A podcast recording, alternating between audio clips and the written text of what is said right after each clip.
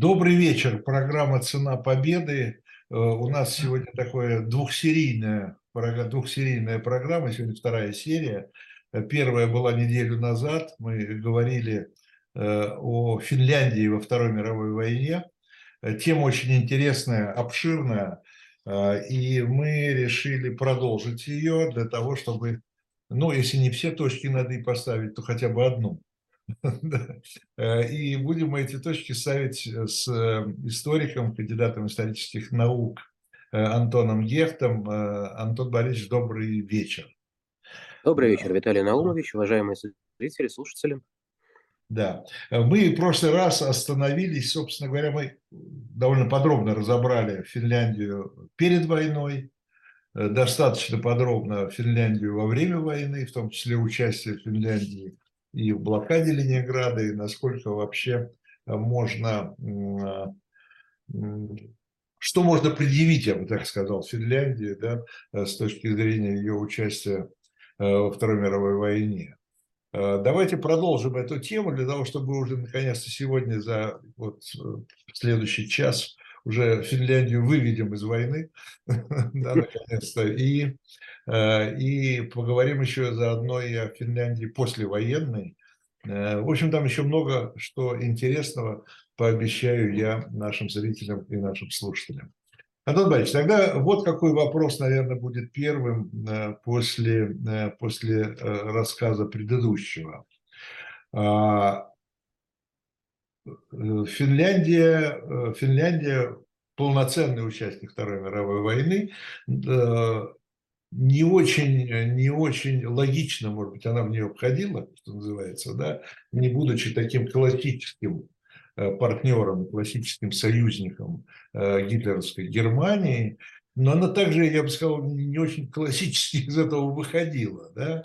Она, э, она как Э, так несколько странно вошла, так, так же несколько странно из нее вышла, из этой войны, э, став, э, кстати по, по статусу, после ее выхода из войны, она стала союзником антигитлеровской коалиции или нет? Нет, членом антигитлеровской коалиции Финляндия, она конечно, не стала. То есть она да. противницей Германии не стала? Она перестала быть э, союзником, союзником Рейха, она перестала быть противником антигитлеровской коалиции, и Финляндия выполнила поставленное ей условие, а именно вытеснила местами, выдворила местами, вытеснила силой оружия своих бывших союзников, немцев из северных районов страны, но дальше войну не продолжила. И вот здесь тогда вот возникает такой, наверное, как мне кажется, логический вопрос. Смотрите, мы знаем все, вы говорили в прошлый раз о Северной войне. И, э, и о том, что хотел Сталин, что хотел Советский Союз получить в Финляндии. Да, не просто, не просто там, э, мы знаем, да, не просто обезопасить Ленинград, как все говорили, да, и не, не просто заполучить кое-какие территории, которые были заполучены, Э, но еще и получить э, соседа, э, соседа-союзника фактически, да, во главе с послушным правительством там, и так далее, и так далее. Не получилось в Северную войну. Не все получилось. Да. Теперь вопрос тогда. Но сейчас, я имею в виду 44 год, да, в те условия, да, ты ты, ты, я имею в виду Москва, Кремль, да, Сталин, победитель. Финляндия проигравшая. Финляндия, но сейчас э, самое время поступить так, как поступили со, всеми, со всей Восточной Европой. Сделать Финляндию, оккупировать, сделать союзницей и объявить ее советской. Почему это не было сделано? Я думаю, прежде чем начать отвечать непосредственно на поставленный вами вопрос, Виталий Наумович, я думаю, э, будет верно э, осветить такие вопросы, как непосредственно период, предшествовавший 1944 году, да, году выхода Финляндии из войны. И я думаю, стоит отметить очень немаловажный момент. То, что в финской историографической традиции Предшествующий период, в частности, например, 42 год, называется годом ожиданий. То есть финны ожидают, на чью сторону склонится военная удача, да, чья сторона возьмет в ходе противостояния между Третьим Рейхом и Советским Союзом. Конечно, ведется самое пристальное наблюдение за всеми остальными участками фронта, и понятное дело, что все внимание у финнов будет сгруппировано в скором времени к тем событиям, которые развернутся в ходе битвы за Волгу, ходе сталинградских событий. И это показательно, что уже буквально на следующий день после капитуляции остатков армии Паулюса, уже 3 февраля 1943 года, а, происходит военное совещание военного руководства Финляндии, где уже обсуждается вопрос о том, что скорее война немцами будет проиграна. Скорее. Ну и значит, надо начинать прорабатывать вот сценарии, что с этим делать дальше. И действительно, к 1943 году относятся первые, э, пока еще глубоко скрытые, отнюдь не публичные, попытки установить э, взаимодействие, вступить в какие-то переговоры между представителями Советского Союза и Финляндии. Эм, эти переговоры по уже, так сказать, заведенной давно традиции идут на территории Швеции. Идут они на территории Швеции, поскольку страна не чужая для Финляндии, поскольку формальные нейтралы, и поскольку тогдашняя политическая элита Финляндии все еще во многом шведоязычная и шведского происхождения, все еще во многом. Ну и опять-таки на территории Швеции работает один из самых многоопытных советских дипломатов Александр Михайловна Калантай. И вот именно в 1943 году происходит при ее как раз активном участии происходят первые попытки контактов, взаимодействия на эту тему. Но пока это скорее примерное знакомление друг друга с тем перечнем, скажем так, э, своих видений, устремлений, чего хочет советская страна, чего хочет страна финляндская. И пока это скорее вот это взаимодействие носит консультационный характер. То есть оно не приводит к какому-то, скажем так, заметному решению, да, каким-то вот далеко идущим следствием. Однако события Второй мировой войны продолжаются, продолжаются события антигитлеровской коалиции, ее борьбы с нацизмом и его союзниками. И, наверное, пиком вот этого антигитлеровского содружества становится событие Тегеранской конференции конца 43 года, да, знаменитый Тегеран-43. И вот в результате, в ходе многочисленных других вопросов, которые рассматриваются на Тегеранской конференции, в числе прочего, рассматривается и вопрос Финляндии, в числе прочего. Э, инициатором обсуждения финляндского вопроса является американский президент Рузвельт. Здесь надо сделать маленькое замечание, что несмотря на тот факт, что Советский Союз воюет с Финляндией, Британия объявила войну Финляндии, несмотря на эти обстоятельства, США по-прежнему войну Финляндии не объявили. Между ними существуют дипломатические отношения. И, скажем так, э, США, пускай, конечно, очень периферийно, то есть для них это отнюдь не первостепенный вопрос, но придают некоторые некое значение послевоенной судьбе Финляндии. В числе прочего звучат как раз знаменитые высказывания, которые до нас донесла история. В частности, что Рузвельт призывает проявлять осмотрительность в отношении финляндского вопроса и заявляет даже, что, может быть, стоило бы пересмотреть итоги недавней зимней войны, например, отдать финнам обратно Выборг. Ну, товарищ Сталин, конечно, отдавать выбор не хочет, и пересматривать границу, добытую большой кровью, да, по итогам Зимней войны никто не собирается в советском руководстве.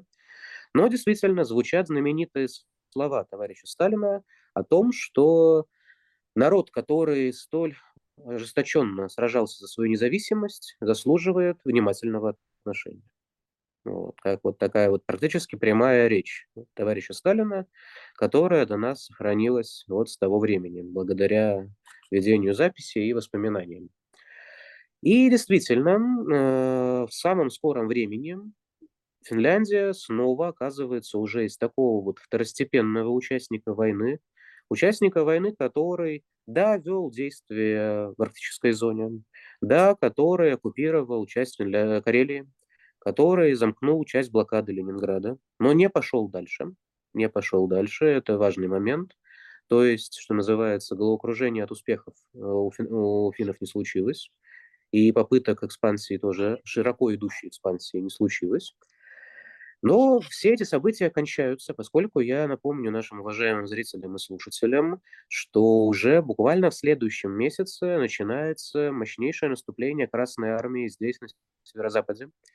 И в ходе ожесточенных боев в январе 1944 года фактически снимается блокада Ленинграда, прорванная за год до этого. Немцы ожесточенно оказывают сопротивление, но вынуждены откатиться э, к э, окрестностям современной Нарвы, в общем, к тем местам, где сейчас находится граница между Россией и Эстонией.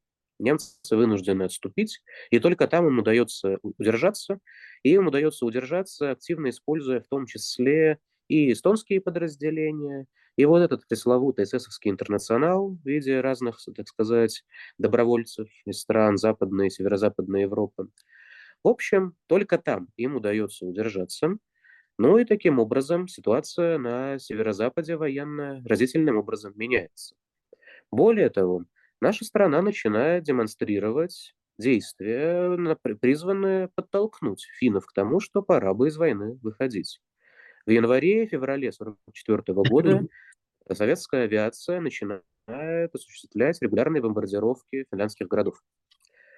Надо сказать, что к этому времени Вторая мировая война, конечно, уже приняла форму особо ожесточенную. Германия лежит в руинах, все немецкие крупные города разбомблены. К этому времени уже случилась катастрофа Гамбурга, где благодаря налетам авиации союзников э, от Гамбурга остались, так сказать, камни на камнях, да, и многочисленные жертвы. В общем, вот эта практика внушающих страх да, и уничтожающих инфраструктуру бомбардировок уже активно используется. А, нельзя сказать, что советские налеты носили столь опустошительный характер. То есть, да, были разрушения в Хельсинки, да, были. Да, были пожары, были жертвы, но, впрочем, не шибко большие. Были налеты на другие города, были разрушения в Аулу, Турку, Эм, но, скажем так, все это дело не привело к тому, что от условного Хельсинки там ничего не осталось, да, или от, от Турку. То есть здесь, конечно, смешался ряд факторов. И отсутствие соответствующего опыта у советской стратегической авиации, с одной стороны, и все-таки эффективные защитные действия со стороны самих финнов.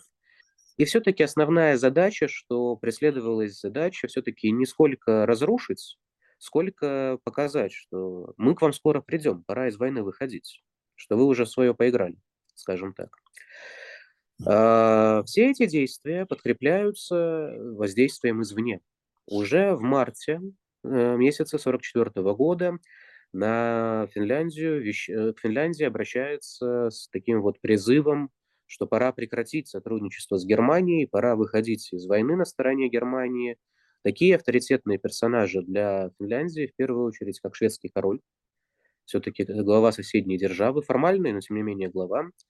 И, что, наверное, еще более весомо в контексте мировой войны, президент Рузвельт обращается с аналогичным воззванием к Финляндии.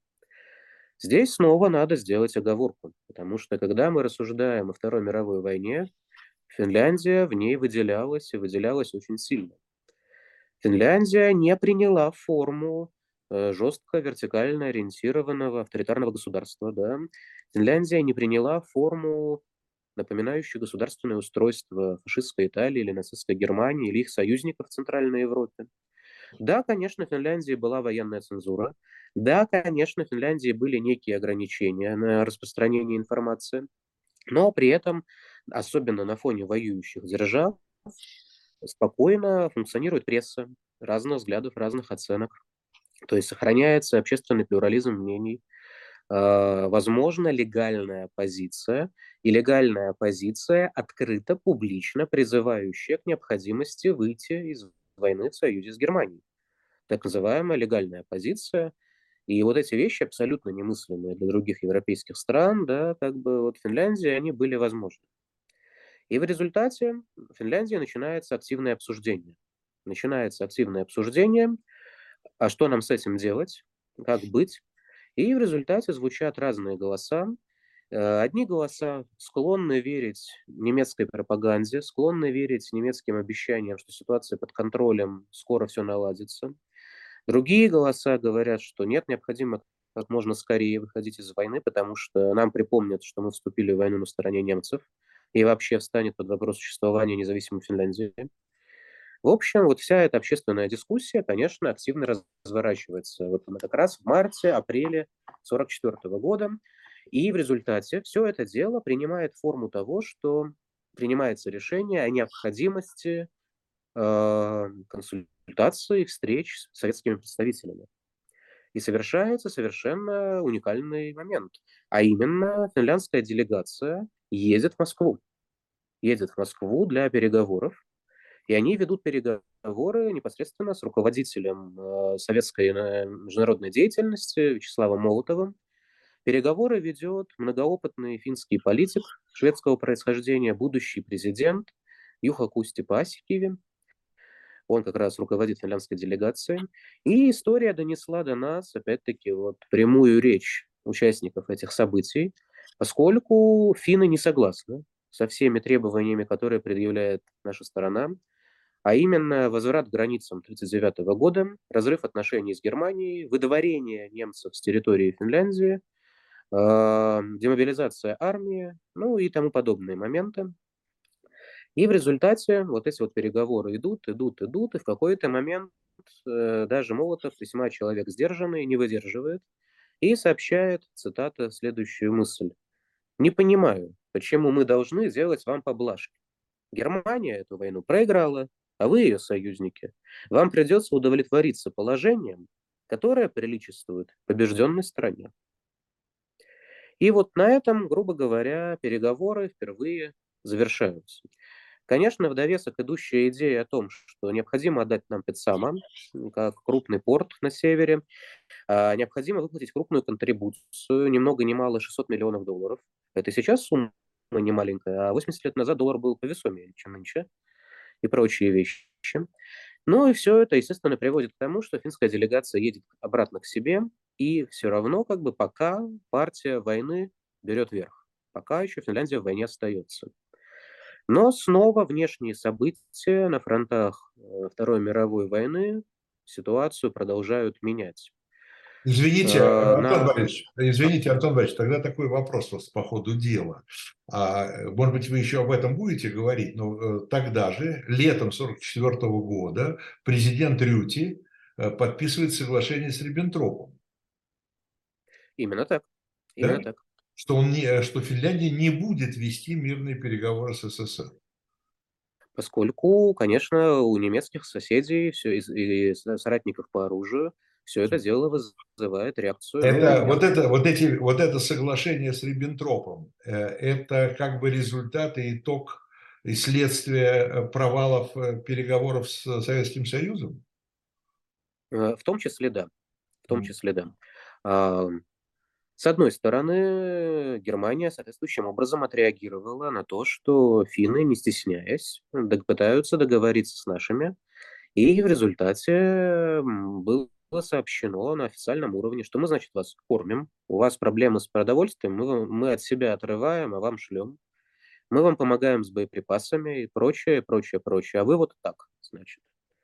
И, конечно, в финляндском руководстве были очень серьезные опасения, что как бы у них сейчас не повторились венгерские события, где, когда, как известно, Венгрия захотела выйти из войны в начале 1944 года, там очень быстро произошел государственный переворот про германского толка, власть укрепилась у местных фашистов, салашистов, ну и, в общем, все попытки выйти из войны очень быстро кончились при активном участии немецких товарищей очень быстро. И никто не скрывал, что и финнам, скорее всего, об этом было, как бы, они, если неизвестно напрямую, то догадывались, что Германия прекрасно может оккупировать как минимум Маланский архипелаг, необходимый для контроля над перевозок, перевозками руды из севера Скандинавии. Да и Южную, Южную Финляндию легко займет. Вон, в 18 году высадили дивизию фондробольца, сейчас легко займут, как говорится, не проблема. Поэтому, естественно, естественно, им необходимо вот пройти между Сциллой и Харибдой. И пытаясь договориться с нашей страной, не вызвать активного вмешательства со стороны Германии. И вот это вот заявление со стороны финляндского президента, товарища Риста Рюти, оно носило в первую очередь эту задачу.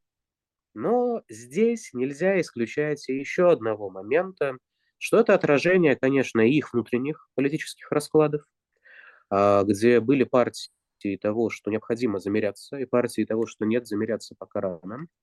Но и нельзя исключать того момента, который мы сегодня еще скажем, что возможно, что многомудрый, многоопытный э, политик, э, деятель государственный, видимо, Энергейма, некоторым образом обыграл и перехитрил более молодого и более, скажем так, внушаемого господина Рюти. Ну хорошо, это очень получается, много... получается, что э, военный э, Маннергейм э, был как бы сторонником партии мира. Который пришел к выводу, что да, надо, он был сторонником не партии мира, он был сторонником прагматизма, что надо договариваться, надо что-то с этим делать. Надо заканчивать эту войну. Да. И вот для, в частности, Рюти, вот это соглашение с Риббентропом подписанное, стоить будет очень дорого. Но ему будет стоить политической карьеры, имени, и он станет, по большому счету, наверное, ключевым фигурантом при послевоенном разборе полетов, когда будет идти показательный суд Финляндии да, над бывшим руководством в годы войны. А Маннергеймом нет. Он-то таких бумаг не подписывал с немцами. И нельзя исключать, что некоторым образом многомудрый Маннергейм вот так вот себя перестраховал и обезопасил, в том числе. И немцам войну, э, так сказать, в Финляндии не объявили, да, или переворот не учинили. И себя подстраховал, что лишний раз не заморался контактами с нацистами. Этого нельзя исключать. Но обстоятельства меняются. Летом 1944 года происходят два небывалых в истории события.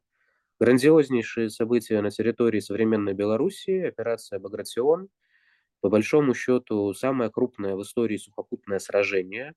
И группа армии «Центр» перестает существовать в результате этих событий.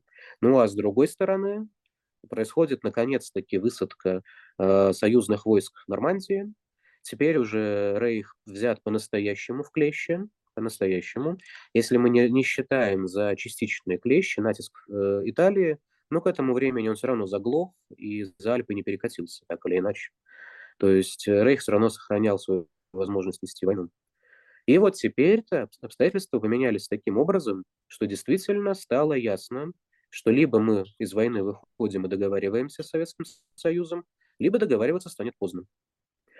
И вот в результате начинается новая сессия переговоров, начинается новый этап вот этого плуарного, в первую очередь, непубличного взаимодействия между нашими представителями и представителями Финляндии, что за, за этот процесс завершается в концу августа, в сентябре 1944 года, в результате чего Финляндия официально заявляет о выходе из войны, прекращении войны с Советским Союзом, о разрыве своих отношений с Третьим Рейхом.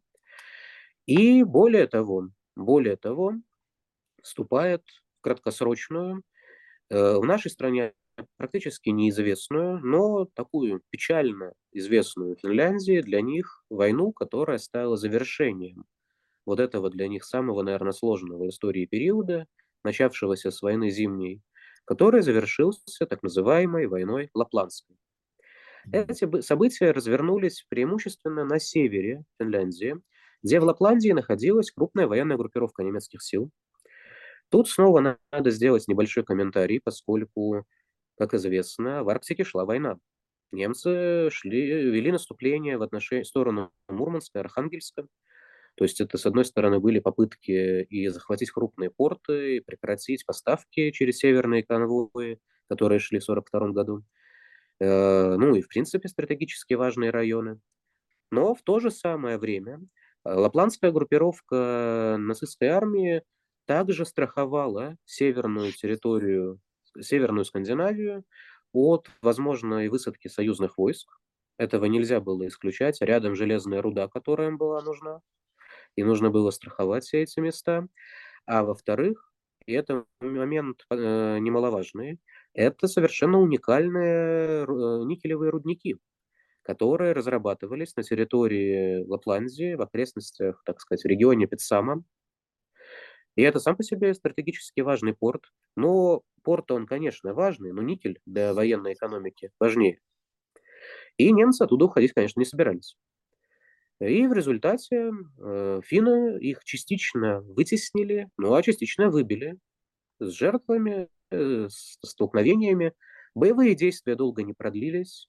То есть на севере зима наступает рано, э, не располагала эта зима к активным боевым действиям для обеих сторон. Ну и сил у Рейха уже не оставалось, и поэтому, скажем так, они посопротивлялись, пооказывали сопротивление, но были вынуждены покинуть территории. Ну а с другой стороны шли процессы политические, и прежнее финляндское руководство своих постов лишилось. В Финляндии был установлен политический режим э, советской администрации. И вот тут-то мы как раз и подкрадываемся к ответу на заданный вами в начале нашей встречи вопрос. Да, да, да, да, да. Что от прихода советской администрации до объявления там Финляндской социалистической республики один шаг. Вот. И более того, как известно, примерно тоже и произошло да, в скором времени, когда уже после завершения войны произойдет советизация освобожденных от нацизма стран, и во многих из них будут установлены выгодные нам режимы, послушные Кремлю в лице товарища Сталина. И вот здесь возникает вопрос, как так получилось, почему Финляндия не была советизирована, и как так получилось, что Маннергейм не поехал почетным гостем не в Нюрнберг, не поехал не менее почетным гостем на судебный процесс, который должен был случиться в Финляндии по итогу подвода итог, разбора полетов войны. И я думаю, здесь, наверное, стоит сделать немаловажную оговорку, в первую очередь, о факторе Маннергейма. Как так вышло? А, я думаю, стоит отметить важный момент, что на общем фоне тех людей, которые возглавляли союзные Третьему Рейху государства, которые поддерживали Третий Рейх, это снова выгодно отличало Финляндию. Ни сам Маннергейм, ни другое политическое руководство Финляндии не пытались создать в Финляндии фашистское государство, уж тем более государство нацистское не звучало государственной юдофобии, не звучало государственной же русофобии. Да, никто русских не любил. И, конечно, наши зрители и слушатели могут вспомнить, о чем мы же говорили, да, э, скажем так, мягко негуманном, если не сказать местами античеловечном режиме, который Финляндия установила на оккупированных территориях Карелии. Но все-таки не сам Энергеем, вот он не был русофобом. Он не был антироссийский, анти вот так вот настроенным человеком. Ну, все-таки с таким его... прошлым. С таким прошлым, да. конечно. Из этого его прошлого на службе в императорской армии не следует делать другой ложной посылки, пылких чувств по отношению к нашей стране. Это тоже совершенно лишнее. Но и вот таким вот внутренним врагом России и русских Маннергейм тоже не был. Это немаловажное обстоятельство. Все-таки это был человек очень такого вот масштабного государственного ума. Ведь это именно Маннергейм выступает с инициативой того, что Советскому Союзу и Финляндии следует заключить договор о дружбе, сотрудничестве и взаимной помощи. То есть, по сути, Маннергейм вернулся вот к тому перепутью, на котором Финляндия оказалась после Зимней войны, где у нее было в начале 40-го года варианта три.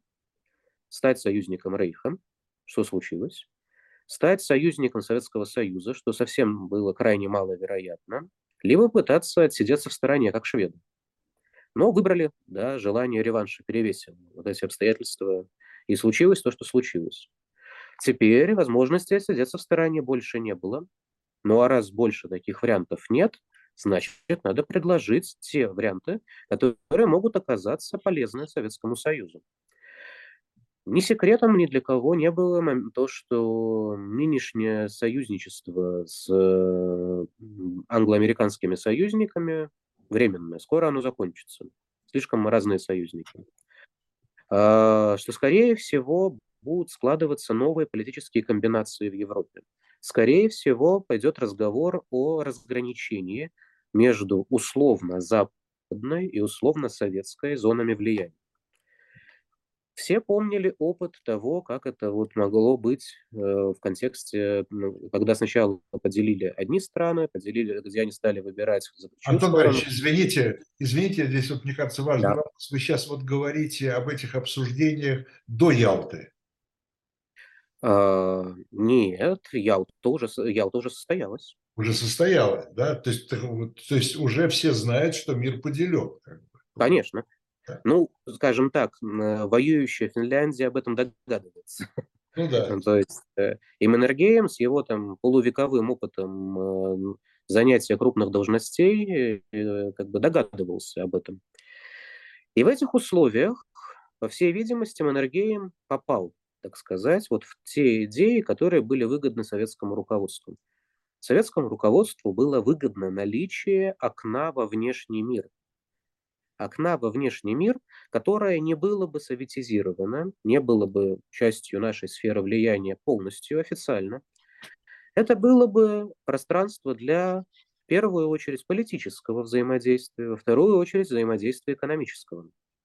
И действительно, если мы посмотрим на карту, как вот э, сложилось Такой, послевоенная как, карта, как Гонконг для Китая, В какой-то степени, в какой-то степени, да, то далеко на юге есть тоже далеко не дружелюбно к нам настроенная Турция, которая в скором времени станет членом НАТО, и до этого едва не вступила в войну на стороне Германии, которая останется не советизированной, со своим государственным строем и имеющей с нами общую границу.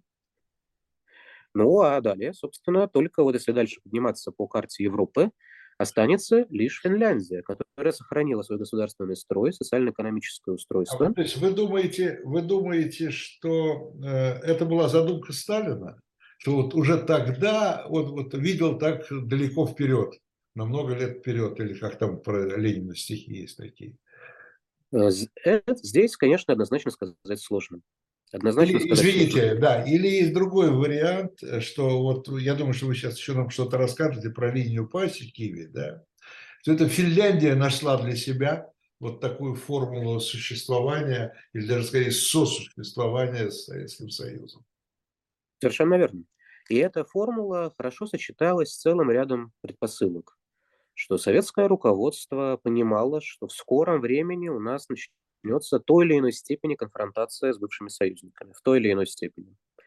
Что в той или иной степени мы будем устанавливать свою сферу влияния, а значит, все равно вот какое-то пространство вовне нужно.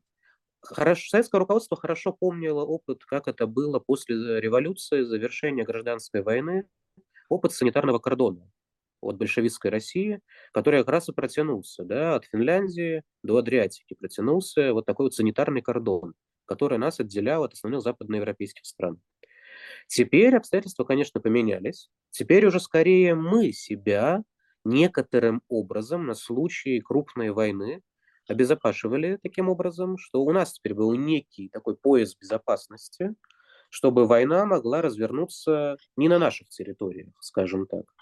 Но все-таки пространство для взаимодействия извне нужно. Сложно сказать однозначно, планировал ли вот именно так товарищ Сталин, Молотов, вот его окруж... их окружение. Но, наверное, эти варианты прорабатывались. Скорее всего, они прорабатывались. Свою роль также сыграл немаловажный момент, да, мужество финнов. Финны могли продолжать оказывать сопротивление, их нужно было бы перебороть, переломить. Их бы, конечно, перебороли и переломили. Равных себе помощи Красная Армия в мире уже не имела. Но зачем это нужно, имея уже колоссальные жертвы, уже колоссальные траты, плюс потенциально лишая себя, ну, скажем так, вот такого потенциально удобного партнера. А раз вот сами предлагают, у самих вот появляются такие вот предложения, в том числе, готовы судить бывшее руководство, повесили многих собак на господина Рютя. А это все он с Риббентропом соглашение подписал. Мы-то хорошие, мы не такие. Вот, в том числе. Вот, по Сикиве вообще вот к вам ездил, договаривался и так далее. Вот. Никогда вас особо не любил, но при этом свои эмоции всегда убирал думал о благе Финляндии, чтобы не было лишнего влияния эмоционального. И вот, наверное, эти обстоятельства тоже сыграли свою роль. Нельзя упускать из вида некую позицию западных стран, некоего все-таки пускай косвенного, но влияния на принимаемые решения. Потому что все-таки в глазах и Британии, и США Финляндия пострадала от наших действий. Все-таки не было за нами в их глазах полной моральной правоты. И все-таки с их стороны звучали голоса о том, что, конечно, это дело преимущественно ваше, но все-таки, все-таки будет хорошо, если вы мнение и позицию финнов услышите, в том числе. И вот этот вот целый комплекс причин, он как бы вот в совокупности и привел к тому, что непосредственно в самом скором времени после завершения Второй мировой войны, когда уже становится президентом Финляндии уже упомянутый Юха Кусти Паасикиви, Маннергейм завершает свою государственную карьеру. Он уходит в почетную отставку с поста руководителя, э, не едет ни в Нюрнберг, ни в Хельсинки на судебный процесс спокойно занимается писанием мемуаров, уходит, так сказать, в почетную пенсию, доживает свои дни абсолютно мирно и, в общем, выходит из большой игры. В этом, несомненно, чувствуется рука товарища Сталина, существуют источники личного происхождения, которые указывают на то, что э, по таким вот имеющимся сведениям товарищу Сталину на стол легла бумага, возможно, подготовленная Кусининами, отцом и дочерью. В общем, кого надо судить из финнов? И вот знаменитым синим карандашом, стоявший первый в списке, Маннергейм был вычеркнут. И якобы сверху появилась приписка «не трогать». Якобы. Из этого э, выращиваются иногда ничем не подтвержденные теории о том, что Маннергейм якобы что-то сообщал по скрытым каналам связи нашей разведки, что финны, не желая подписываться по те или иные немецкие действия, например, очередной штурм Ленинграда осенью 1942 года, якобы вот и саботировали выгрузку немецких военных товаров, препят... усложняли снабжению, в общем, не хотели помогать, и якобы даже сообщали вот какие-то сигналы. Доказать это очень сложно. Как товарищ Берия в свое время высказался... Ну, да, опровергнуть тоже сложно. Опровергнуть тоже сложно, Но мы можем отталкиваться от того, что есть. От того, что есть. А что есть? Есть инициатива Маннергейма, впоследствии развитая и реализованная уже по Осикиве, и известный факт о том, что некоторые из пунктов соглашения о дружбе, сотрудничестве и взаимной помощи абсолютно беспрецедентным, да, с бывшим врагом, заключается подобное соглашение, некоторые из статей этого соглашения Маннергейм пишет сам. Будучи человеком XIX века, пишет он их рукопис чернильным пером на русском языке, которым он хорошо владел, на старой орфографии, которой он был обучен и не, не считал нужным от нее отказываться. И, естественно, это было воспринято соответствующим образом, естественно. Ну и то, что он не стал защищать никого из тех людей, кто вместе с ним вот в этом узком круге принятия государственных решений руководил Финляндией в военное время, адвокатствовать никому он тоже не стал. Вот и все эти вещи в совокупности были оценены по достоинству. Э, Маннергейма, которому на этот момент уже было к 80, его, так сказать, отпустили с миром, по большому счету. Ну, а реализовывать вот эту идею теперь уже сближения с Советским Союзом того, что приведет к началу абсолютно также беспрецедентного, тесного экономического, культурного, политического сотрудничества между капиталистической страной в лице Финляндии и нашей страной, к тому, что мы знаем под названием линии по оси Кеканина, то вот этими вещами уже начнет заниматься один из политических преемников Маннергейма, господин Паосикиви. Э, Антон Иванович, то есть вы считаете, что вот эта линия, знаменитая линия по Осикиве Кирканина, в основе ее все-таки был Маннергейм? Ну, он, э, скажем так, выступил с теми идеями и начинаниями, которые привели Который к тому, подхватил которые привели к созданию обстоятельств, в которых уже действовал Паосикиви что выбирая между плохим и очень плохим, Маннергейм выбрал наиболее компромиссный вариант, и который его политические преемники сумели развить э, в результате. Ну там чисто же формально это именно э, Пасикиви сменил Маннергейма на посту президента, да? Да, да. Пасикиви, конечно, интересный персонаж.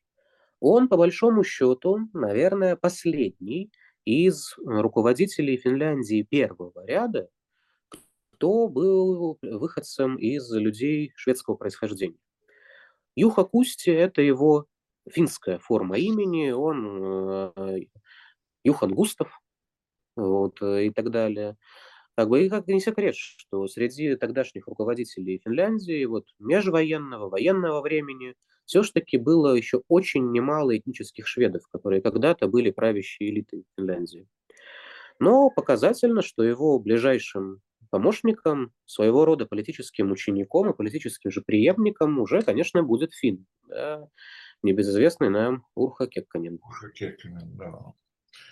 Да, надо еще одну вещь отметить. Это, я думаю, что это может одна, ну, может быть, я не знаю, первая или нет, это надо смотреть, э, но он был, может быть, один из первых, э, во всяком случае, не э, представителей капиталистических стран, который был, между прочим, награжден орденом Ленина. Да, ну, да, ну, до Насера было еще далеко, да, скажем так, но действительно, действительно. Надо сказать, что Паосикиви также был политическим деятелем весьма и весьма серьезного калибра.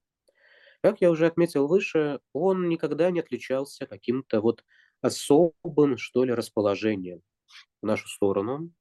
И если можно, рассуждая о Кекканине, можно рассуждать о том, что Кекканин сознательно хотел подружиться с нашей страной, и, может быть, в глубине души-то и не особо любил и долюбливал, но захотел избрал курс на сближение дружеское, положил на это очень много трудов и так далее, то, конечно, по оси Киви было сложно заподозрить в особых просоветских и пророссийских симпатиях.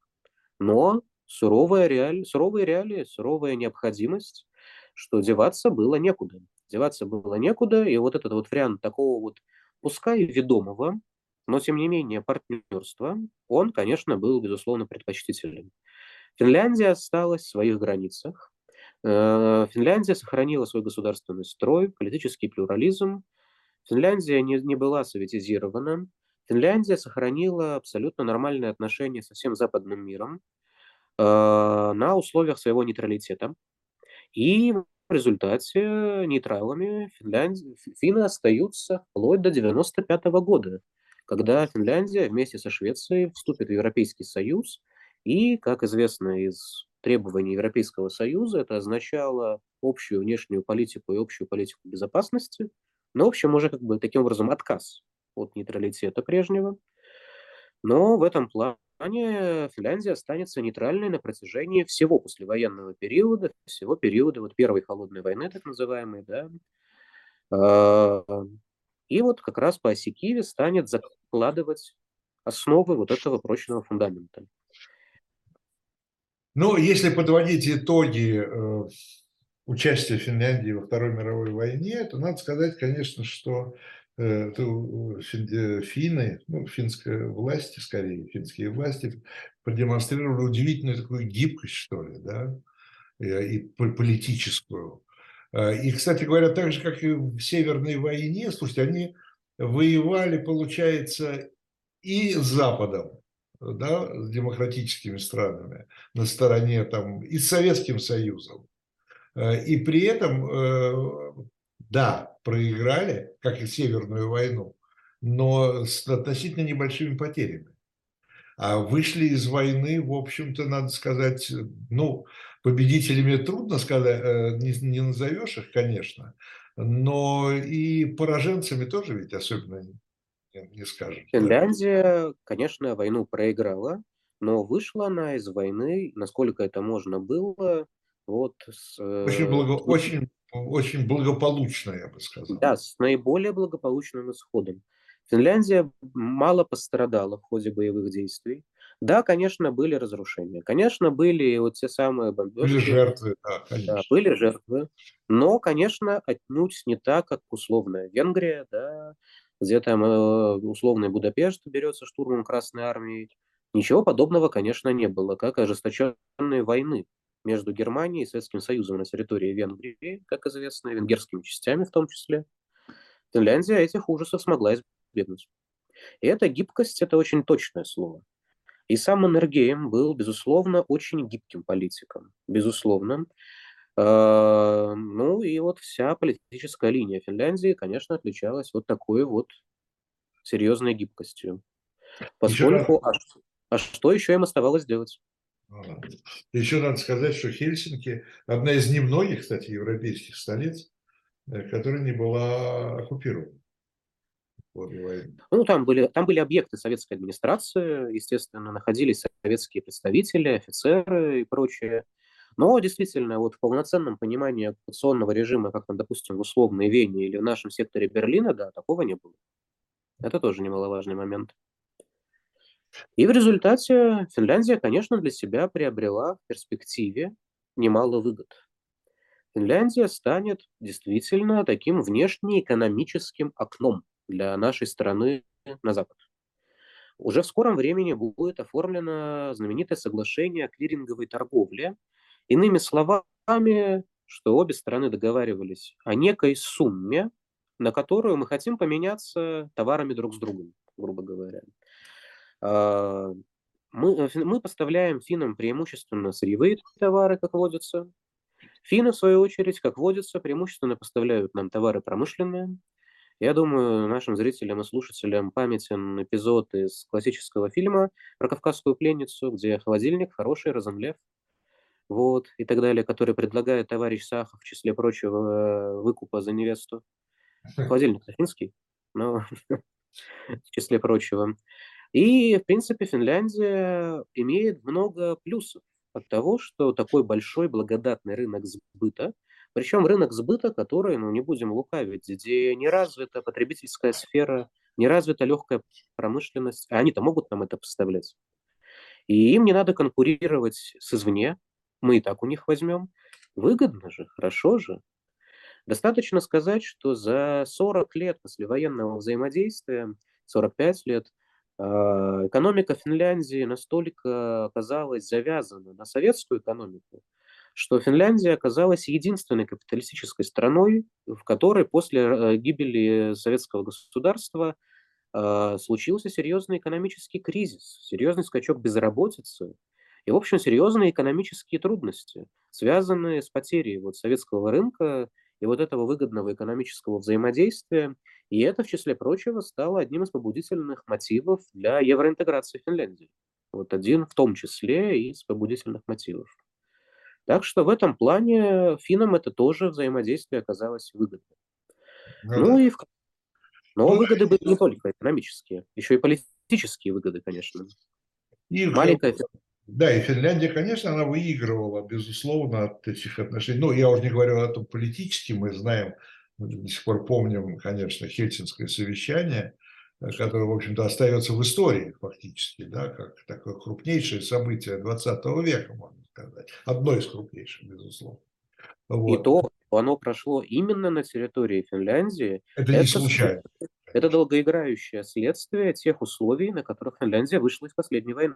Да, и вплоть до таких, э, может быть, даже не всем известных вещей, э, но вы как петербуржец должны, должны об этом знать, конечно, да, это как там э, сдача в аренду Савинского канала. Да. Более того, планы создания зоны особой, особой экономической зоны особой экономической. на границе. Да. Да и, в принципе, финны отнюдь нередкие гости в Ленинграде в послевоенные десятилетия. Тут начиная от Главные гости. Довлатова. Главные гости. Да. Где-то Довлатова с реповыми носками финскими. Ну, э, заканчивая у нас программа, у нас программа посвящена истории, поэтому мы не будем говорить про сегодняшний день, только скажем, только что очень обидно, э, что этот статус вот этих взаимоотношений сегодня потерян. К а, сожалению, да. Мы стали свидетелями... есть еще один вопрос, который все-таки к войне относится. Э, это такой, э, я не знаю, как правильно сказать по-русски, маркер или маркер, по-разному говорят. Признак? Э, скажем, да-да-да, отношения Финляндии, потому что когда говорят о войне, это всегда считается важным. Отношения Финляндии и в Финляндии к еврейскому вопросу. Надо сказать, что вот такой вот, опять-таки, государственной политики юдофобии и государственного антисемитизма, конечно, в Финляндии тоже не случилось. Не случилось по ряду причин. Ну, во-первых, да, простится мне некоторый политический такой, что ли, цинизм. Ну, евреев было в Финляндии очень мало. И финляндская еврейская община, там речь шла ну, о сотнях людей, тонким слоем размазанных по двум-трем крупнейшим городам. Ну, в общем, совершенно в социальном измерении незаметная группа, что тоже немаловажный момент, скажем так, то, с одной стороны. А с другой стороны, конечно, государственное здравомыслие и трезвомыслие, которым отличалось финляндское руководство накануне во время войны. Несмотря на все заигрывания со стороны Рейха и несмотря вот на все его старания, э, финляндская государственная система по-прежнему оставалась, ну, не скажем, не полностью представительно-демократической, конечно же, но при этом, как мы уже отмечали, не приняла форму вот такого репрессивного тоталитарного государства, что стало с другими союзниками Рейха. И поэтому, раз, вот как мы сегодня уже несколько раз упомянули Венгрию с ее печальной поучительной судьбой, и где в Венгрии после государственного переворота и прихода к власти вот этих салашистов началась одна из самых мрачных страниц Холокоста в Европе, и где как раз и развернулся вот тот самый гражданский подвиг Рауля Валенберга, после которого он и сгинул бесследно в Будапеште в итоге, то, конечно, в Финляндии ничего подобного не было. Но попытки со стороны Рейха были. Попытки были. И в результате, конечно, в ряде случаев фин, финнам пришлось пойти на сделки с совестью. И в ряде случаев некоторое количество граждан еврейского происхождения, которые занимали официальные позиции на гражданской службе государственной или на военной службе, были вынуждены с этих постов уйти, потому что они должны были взаимодействовать э, с нацистской стороной. А, я не готов назвать точную цифру, но поскольку речь идет об довольно узкой социальной группе, это несколько десятков человек как максимум. Ну вот, по большому счету, это и есть основные жертвы вот в этом вопросе, скажем так. И понятное дело, что никаких свойственных нацистам преследований цыган, э, сексуальных меньшинств, конечно, ничего подобного не было. То есть этого тоже не преследует, это тоже не возникло в том числе. Э, понятно. Э, и еще, я, слушайте, а это правда или нет? Я даже слышал, что у них даже были полевые синагоги в армии финской. Совершенно верно. Это такой, скажем так, момент, что ли, далекого предшественника нынешнего всепоглощающего уважения к правам человека, которое есть в скандинавских странах, и где какое бы ни было национальное, религиозное меньшинство, чтобы им тоже точно было комфортно, мы тоже для них точно создадим условия. Эти моменты сложно понять нам здесь, у нас другой масштаб государственных, общественных проблем и вызовов стоит, вот, поэтому до таких деталей не дошло, скажем так. Но, тем не менее, да, это такой маленький, что ли, чуть-чуть курьезный факт, что на 99% протестантской лютеранской Финляндии, тем не менее, были военно-полевые капелланы, потому что была некоторая маленькая доля католиков, а их права тоже надо уважать, и некоторая маленькая доля иудеев, для которых тоже были развернуты, ну, не военно-полевые капелланы, но военно-полевые синагоги в результате. Так, этот факт тоже имел место быть, но это скорее такой маленький курьез из истории становления прав человека в Северной Европе. Спасибо большое. Мы завершаем наш двухсерийный рассказ о Финляндии в годы Второй мировой войны.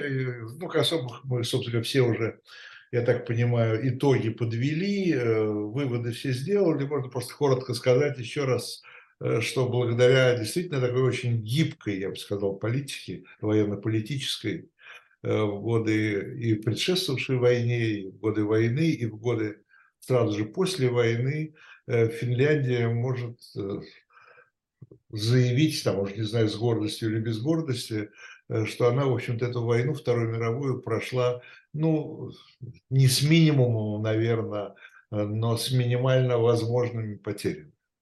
Я бы сказал, в принципе, заслуживает большого, что ли, внимания, такого вот тот исторический опыт, что Финляндия в принципе прошла через Вторую мировую войну, сохранив непрерывную традицию своей государственности, суверенной государственности, вот, и таким образом, не попав да, ни по чье, ну, грубо говоря, такое, что ли, внешнее управление, какие расклады могли быть самыми разными, как бы развивались судьбы Второй мировой войны.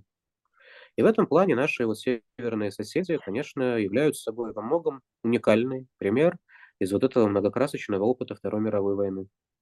И не только соседи, но и бывшие члены Российской империи. Да, даже соотечественники. Нек- некоторое время. Совершенно верное замечание, совершенно верно. Э, спасибо большое. Я говорю спасибо э, сегодняшнему нашему, нашему с вами, я обращаюсь к нашей аудитории, собеседнику, э, историку, петербургскому историку Антону Гехту. Спасибо, Антон Борисович. Спасибо, Яков Павлович, уважаемые зрители. Вам успеха, а нам, я имею в виду с аудиторией, говорю, до встречи через неделю. Э, мы продолжаем программу «Цена победы». И, как всегда, единственное, что я вот хочу всех пригласить в топ-дилетант .медиа, где вы можете найти очень большое количество и новый, и не очень новый, э, и э, журнал «Дилетант», и, и много новой, и не очень новой, еще раз повторю, исторической литературы. Всего доброго, спасибо и до встречи.